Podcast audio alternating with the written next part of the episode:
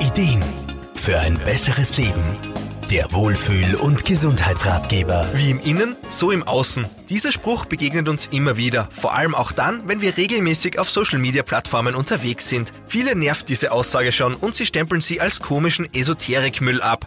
Ganzheitlicher Therapeut Wolfgang Brunner-Frumann sieht in dieser Aussage aber ein verstecktes Grundprinzip für unser Leben. Das Prinzip wie im Innen, so im Außen kommt in ganz vielen Kulturkreisen vor und findet sich auch sinngemäß in vielen alten Schriften.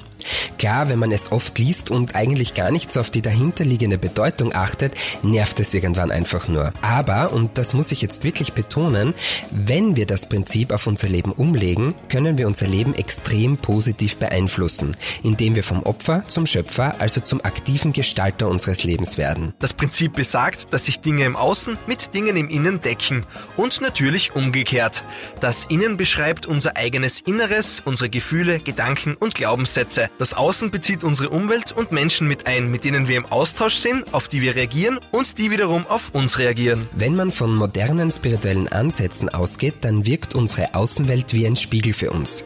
Wenn wir reflektieren, was rund um uns passiert, also wie zum Beispiel Menschen um uns herum und auf uns reagieren, dann können wir Rückschlüsse auf uns selbst ziehen. Dabei geht es aber nicht darum, sich oder andere zu verurteilen, sondern Erkenntnisse zu gewinnen und dann aktiv Entscheidungen zu treffen und, wenn gewünscht, auch Veränderungen einzuleiten. Wolfgang Brunner-Frohmann? Ich versuche das Ganze mal mit einem anschaulichen Beispiel zu erklären. Ich hatte vor kurzem eine Klientin in der Praxis, die ständig das Problem hatte, dass sie sich von Menschen in ihrer Umgebung nicht anerkannt fühlte, nicht wertgeschätzt fühlte. Ja, man könnte sagen, sie hat einfach nicht ausreichend Aufmerksamkeit bekommen. Weder von Arbeitskollegen noch von Familienmitgliedern.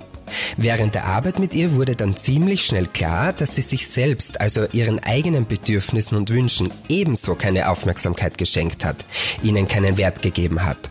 So war im Grunde dann ihr Umfeld wie ein Spiegel für sie und hat ihr gezeigt, was eigentlich in ihrem Inneren los ist. Daraufhin, so Wolfgang Brunner-Frumann, hat sie an ihren inneren Themen gearbeitet und danach hat sich auch ihr Umfeld positiv verändert. Sie hat also durch diesen Spiegel das eigentliche Problem erkannt und daraufhin an sich selbst gearbeitet.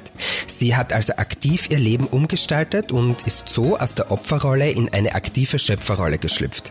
Ich weiß, das Wort klingt eigenartig, aber wenn man mal erlebt, wie machtvoll man eigentlich selbst ist, passt das Wort dann doch ziemlich gut. Hinter dem simplen Zitat, wie im Außen, so im Innen, steckt also jede Menge Tiefgang. Natürlich sind viele Themen alleine schwer anzugehen, doch Unterstützung bieten natürlich Experten wie Therapeuten, Coaches und Lebensberater. Markus Kropatsch, Serviceredaktion. Der Wohlfühl- und Gesundheitsratgeber.